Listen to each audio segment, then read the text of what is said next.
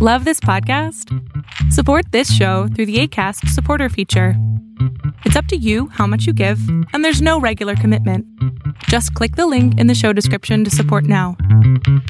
We still don't get paid what I believe we're worth. I had secretly been wanting to try health coaching. Women have been dropping out.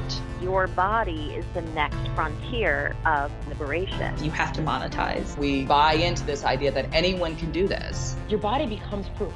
Whether or not we're trying to sell a service or a product, all women are brands. Now I'm a health coach.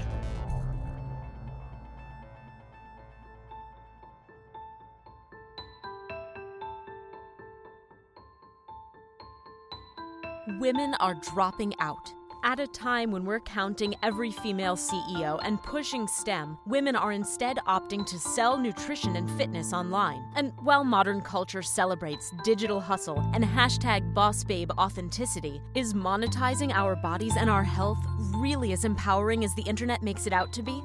Whether or not we're trying to sell a service or a product, all women are brands. And what I mean by that is women are trained to present themselves as consumable objects. You know, so we had like the Jane Fonda workout where, you know, this former anti war feminist leaning activist was like, you know, feel the burn because your body is the next frontier of liberation. Being a woman, we still don't get paid what we, um, I believe, we're worth. So originally, I'm a mechanical engineer. I had secretly been wanting to try health coaching. And that was because I saw a health coach.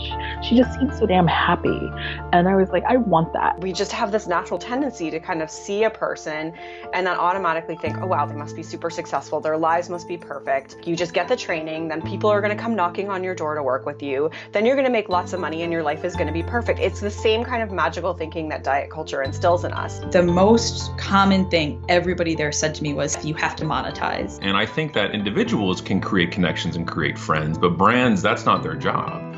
Branding, for all the negative attention that it gets, it's also fun. It's a it's a part of how we live our lives, but I don't think that you go wrong by trying to cultivate a little bit more awareness, especially in an area like food. When you hand over the keys to your body and your life to someone else to tell you what to eat and what to do and how to spend your time trying to shrink yourself, you lose your power. This is obviously some kind of scam here. Why are people falling for it? But I guess they're, they're maybe they're not buying a diet book, they're buying the feeling of hope in that moment. Uh, my obsession with always being picture perfect, that killed my relationship with my husband. I want to keep this peak physique and training people and building a business and you know, showing other people how to like get this fit is how I do it. There is nothing more damaging than scrolling through endless Instagram feeds of people who look the way they do because of who they are and hoping that you can become like them. How how could you ever admit to yourself that this has become an issue when your whole identity and your whole livelihood depends on that? That's a scary place. So